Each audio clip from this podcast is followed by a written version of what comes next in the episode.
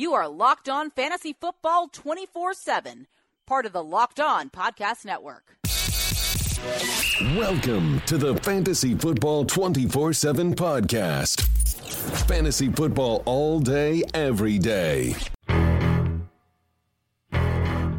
What is up? Welcome into the Locked On Fantasy Football 24 7 podcast. It is Thursday, November 8th. Willie here from Fantasy Football 24 7.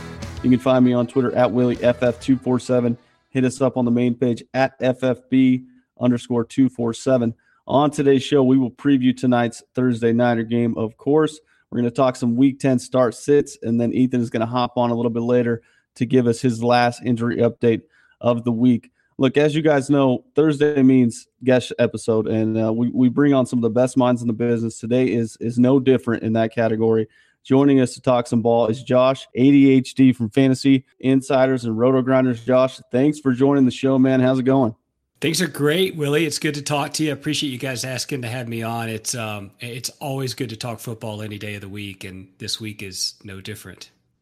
Absolutely, man. We we know how weekdays go. They're always ten times better when you got some uh, football to talk about, especially this game that we'll get to in a second. Before we do, do not forget to get entered to win that signed Earl Campbell Hall of Fame edition jersey this year. All you have to do to enter to win is rate and review us on iTunes. Just be sure to leave your Twitter handle or your email in your review so we can get a hold of you if you are the winner. So let's talk about this Thursday night game, dude. Carolina Panthers on the road to take on the Pittsburgh Steelers. Second highest point total on the slate this week. This is going to be a good one, man. I am very pumped and excited for this. We will start with the quarterbacks in this one. Cam, currently the number four quarterback in fantasy. Big Ben, not too far behind him at the number eight slot. Talk to me about what you expect from both these guys and uh, which guy you're leaning towards to have the bigger night.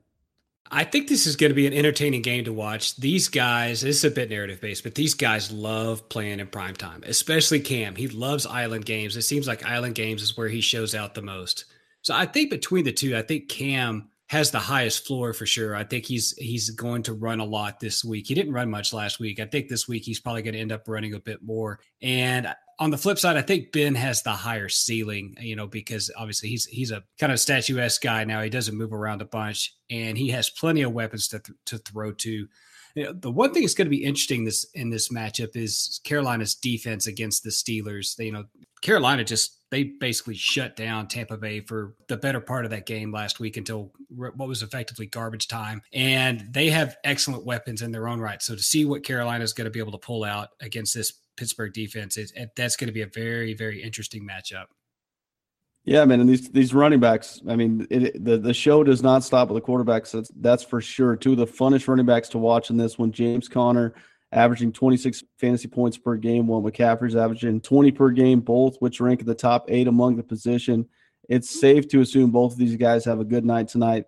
Same question here, man. Which of these guys do you prefer in a PPR setting? I think I think you have to side with McCaffrey just because of the target volume that he gets relative to Conner. that's not to say Conner doesn't get target volume; he just doesn't get quite as much. But from a touch perspective, these guys are basically even. I mean, they play all the snaps in the offense. Both of these guys are really not ceding any touches to anybody else uh, in the run game perspective. So, I guess the question what you have to ask yourself is who has the best touchdown equity between these two? And I think it's probably Conner, to be honest, because Conner gets a lot of red zone touches and and they're not shy about giving him the ball when they get up near the goal line. So I think his touchdown equity is a bit better than McCaffrey's. Is probably why I kind of slide his way slightly. Well, and we saw last week with McCaffrey, man, it was kind of a standout week in terms of those goal line touches and those those touchdowns that he saw. Uh, that wasn't the case in in the you know seven weeks or so leading up to that. So if that continues, obviously you like McCaffrey. But yeah, I agree with you, man. James Conner has just been an absolute monster in terms of volume. And then when you look at, like you said, his touchdown upside is it's there, man. We know that he's going to get that work once they get in close.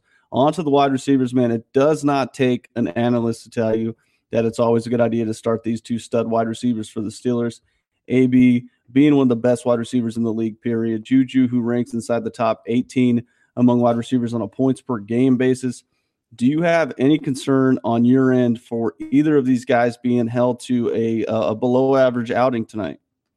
I think it's possible that uh, Bradberry, the cornerback for Carolina, I don't know who he's going to be matched up with more often. I think they're probably going to try to put him on Antonio Brown, and uh, whoever he ends up with is is going to have a difficult time. And he's not going to be a shadow corner by any means because they're going to move the receivers around and try to get a better matchup for either Brown or, or Smith Schuster. So I, I don't see I don't see any reason why either of these guys can't have a can't have a blow up game. I think it's just going to depend on which one gets away from Bradberry the most. Uh, one of the receivers I'm really interested in this game on the on the Pittsburgh side is Ryan Switzer. And I say that because we saw what Adam Humphries did last week for Tampa Bay. He had, I think, 10 targets, or no, sorry, he had eight targets, caught all eight of them, had 90 yards, and I believe a, a score. He's just this little, like, um, church mouse receiver that just gets loose and can run around in these small spaces. And, and Switzer's the same type of player. In fact, I'd say Switzer is a lot better player than Adam Humphries.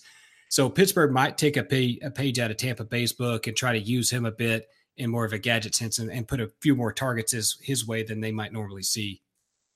That's a great point, man. That I did not even consider. That that's that's true, man. It would be smart to do that when you look at the game that that Humphries posted last week. Uh, all right, on to the Panthers wide receivers. Look, they're not obviously are not as easy to rely on. Devin Funchess has had single digit fantasy points in back to back weeks. DJ Moore chalk week last last week did not pan out. And then you look at Curtis Samuel, who outscores both those guys in fantasy last week while running the fewest amount of routes. What do you expect from these guys tonight? Who are you looking at matchup wise, whether it be for a you know season long or DFS on a single game slate? I have a suspicion that Pittsburgh is going to put Joe Haden on Devin Funchess this week and try to erase him to some degree. They they've put Haden on the tough matchup so far this season, and Haden's done a pretty good job with them. I don't know if he's necessarily going to 100% shadow Funchess, but I imagine he's going to see Funchess enough to where Funchess is going to need a splash play um, on a like a long touchdown or something in order to make his mark. So this week for Carolina, I'm siding towards Greg Olsen and DJ Moore as the recipients of the pass volume here, just because of Joe Haden. And I, I, you know, Moore let a lot of people down last week. They put him in thinking he was the shoe in for, you know, probably five or six catches and, you know, 60 or 70 yards. And he, he didn't come up with any of that. The yardage was decent, but the touch volume wasn't that good. So I, I think this week is a week to go back to him. I'm going to have him in my showdown lineups on DraftKings just because of that. I think he's a, I think he's an excellent play against Pittsburgh. All right, I will upload him after the podcast into my lineup. All right, man. On to the tight ends here for the Steelers. Look, we saw Jesse James have the better fantasy day uh, last week due to that long reception, but I still think McDonald's is, is, the better play, no question about it. Ran more routes, played more snaps last week than James. Um, for the Panthers, Greg Olsen's health uh, seems just fine based on the fact that the dude played 97% of the offensive snaps last week and now has a touchdown in three straight games. How are you viewing these tight ends in terms of you know options on this week, considering buys? You know, who, who are you looking at as possibly somebody who can uh, provide a, a pretty safe floor for this week at a position that we know that's what you you at least need?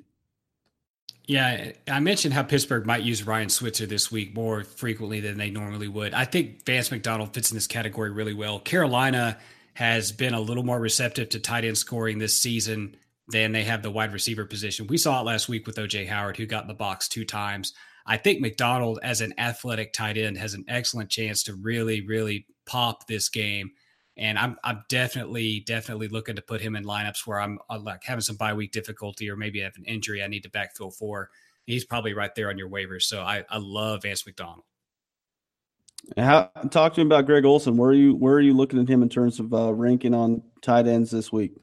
I, I think you have to put him in the top five every single week going forward. I mean, he's just he gets such a heavy target volume in the offense, and he's still he's such a good tight end that I I think you always have to look at him as a top five option. Absolutely agree, man. All right, before we move on to start sit, who wins? Who do you got taking this matchup? Oh man, I, I think I'm going to take the home team. I'll take Pittsburgh here, and it looks like they're favored by three. I think they probably I think they probably push or cover that slightly. All right, man. Before we move on, let's talk to the dudes about Blue Chew. Look, guys, we're going to talk about the bedroom here. Remember the days when you were always ready to go? If that is not the case anymore, now you can increase your performance and get that extra confidence in the bed. Listen up, bluechew.com. That's blue like the color blue. Bluechew.com brings you the first chewable with the same FDA approved active ingredients uh, such as Viagra and Cialis, so you know that they work. You can get them anytime, day or night, even on a full stomach. And since they're chewable, they work up to twice as fast as a pill, so you can be ready whenever an opportunity arises. Right now, we've got a special deal for our listeners. Visit bluechew.com and get your first shipment free when you use the special promo code locked on. Just pay $5 for shipping. Again, that's B L U E chew.com, promo code locked on to try it for free. All right, bro, let's move on to those week 10 starts and sits. Talk to me about a couple guys that you were eyeballing this week based on matchups, based on the, you know, the performance we've seen them have over the past couple weeks. Give me a couple starts for week 10. I really like Matt Ryan this week at Cleveland. I think that um, you know we see what offense is doing to Cleveland now. Cleveland's playing a lot of snaps. That's been pretty well rehashed all over Twitter and other social media platforms. And I think that you know Atlanta comes in this week. Their their offense looks night and day better than it did at the beginning of the season. It looks like Steve Sarkisian has kind of figured out how to run this offense, especially in the red zone where they've been very very productive. I think that they walk into to Cleveland and I think they'd smash this team. So I'm really liking Matt Ryan. And on top of that, I like the two running backs here. I like Tevin Coleman. I like Ito Smith. In the second half of these games, the running back has just been kind of tearing Cleveland up when when they start to wear down. And I don't think it's going to be much different this week. I, I, think both of these guys have an opportunity to get in the box, and I don't have any issue running either of them in my lineups. I agree, man. Tevin Coleman is right there in that uh, you know low end RB one, high end RB two, and then you look at Ito as a guy that can be kind of slept on based on on Coleman's performance last week with the touch count. We talked about it earlier in the week, eighteen to eleven for those guys. He's going to continue to be heavily involved. Love those picks. Let's flip it on the other side, man. A couple guys you're parking on the bench this week. I'm probably going to park all of my Bengals on the bench this week. And I think that they're going to get behind in this game. And I just don't see them having the firepower to fight back even in garbage time. You know, I, it, the New Orleans defense has gotten much better as the season's progressed. It's like they've, they've kind of figured some things out.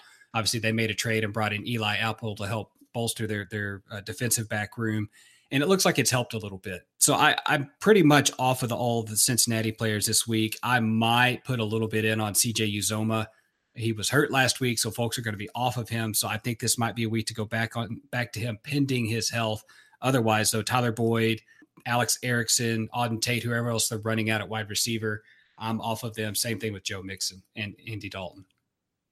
Yeah, it's hard to agree with you on the Mixon one, but I get it, man. It's it's it, it I think it's going to open some eyes. We talked about that a little bit on the podcast earlier. It seems like people are eager to to go ahead and shove that uh that target share and and that opportunity that opens up with uh, AJ Green out the door over at Tyler Boyd, but people don't don't tend to realize that that can means more eyes, more attention. So I agree with you. It's not a great matchup from a game script uh, standpoint. So love that take there. All right, man. That is a wrap Thank you again, Josh, for joining us. Make sure to check out Josh at Fantasy ADHD on Twitter. Uh, before we get you out of here, man, what are you working on? Where can the people find your work? And, uh, you know, tell the people what's going on.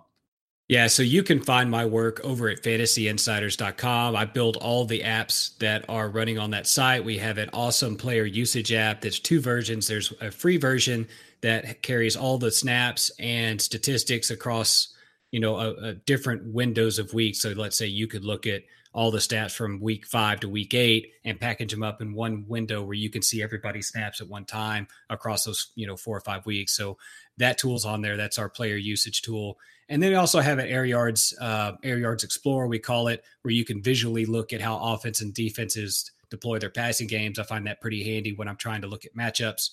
And uh, during the offseason we have adp tools available for best ball leagues especially uh, draft and fanball. So those will be spooling back up probably right after the Super Bowl when best ball leagues become active again. I mean, you can find all those on fantasyinsiders.com.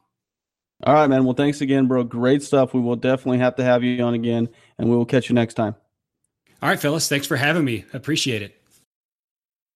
All right, joining us once again to give his fantasy injury knowledge of the week to finish it out, man. Ethan Turner at E Turner FF underscore PT. What's up, brother? How's it going, man? Going great, dude. Just finished up with Josh. Now we're gonna break down these very, very important injury update. We'll start things off, man, with Sam Darnold popped up in a walking boot, dealing with a foot injury. What's what do you think here? Are we looking at a pretty serious injury? Obviously, this doesn't really affect single quarterback leagues, but if you play in a super flex, two quarterback, uh, this could be a big deal. Yeah, I think I think this is really just for the dynasty owners out there.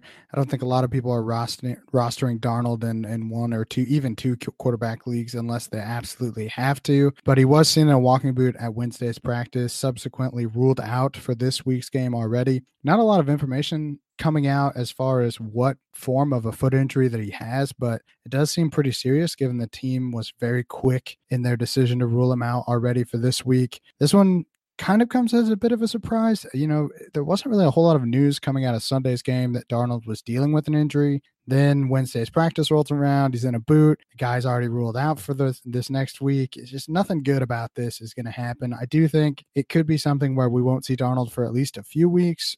My hope is that this is just kind of a precaution with the team heading into their bye week next week.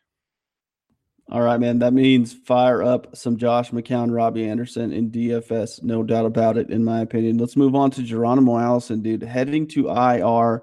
Uh, what do you have on this one? And do is it time to break out those uh, Marquez Valdes-Scantling jerseys? Yeah, I think it. I think it is. You know, with this IR designation this late in the season, this is definitely a fantasy season ender for Geronimo Allison. Kind of a bummer. I know a lot of people had high hopes for him being the wide receiver too, but I think we are going to see more reps for the rookie Marquez Valdes-Scantling, who actually Debro had as his waiver wire pickup for this week. So hopefully all the listeners went out and picked him up because now he is setting up for a big workload with Aaron Rodgers throwing in the ball. So hopefully you guys got him on on your rosters because he's definitely in for a big second second half of the season. Yeah, you want pieces of that offense. Absolutely. All right, on to Kerryon Johnson, dude. Showed up on the injury report. Any intel here? Yeah, he's dealing with an ankle sprain uh, that has him limited in practice currently. I really don't expect him to miss any time, but it's at least worth noting heading into the weekend, kind of something where you want to watch his practice schedule. I'm actually going to be at this game. It's in Chicago. So hopefully I get to see him play because he was one of my favorite rookies coming out. All right, man. On to Jimmy Graham sitting out of practice on Wednesday. Look, it's not easy to find replacement tight ends. We all know that this season. What's up with this one? So he missed practice on Wednesday with a knee injury, not not disclosed as to what exactly this is. He's been dealing with a few injuries kind of throughout the season. This most likely is just a rest day for the veteran. You know, he's had multiple light Wednesday practices, either limited or out on Wednesday. Hasn't really come to much in terms of missing games. I expect him to suit up.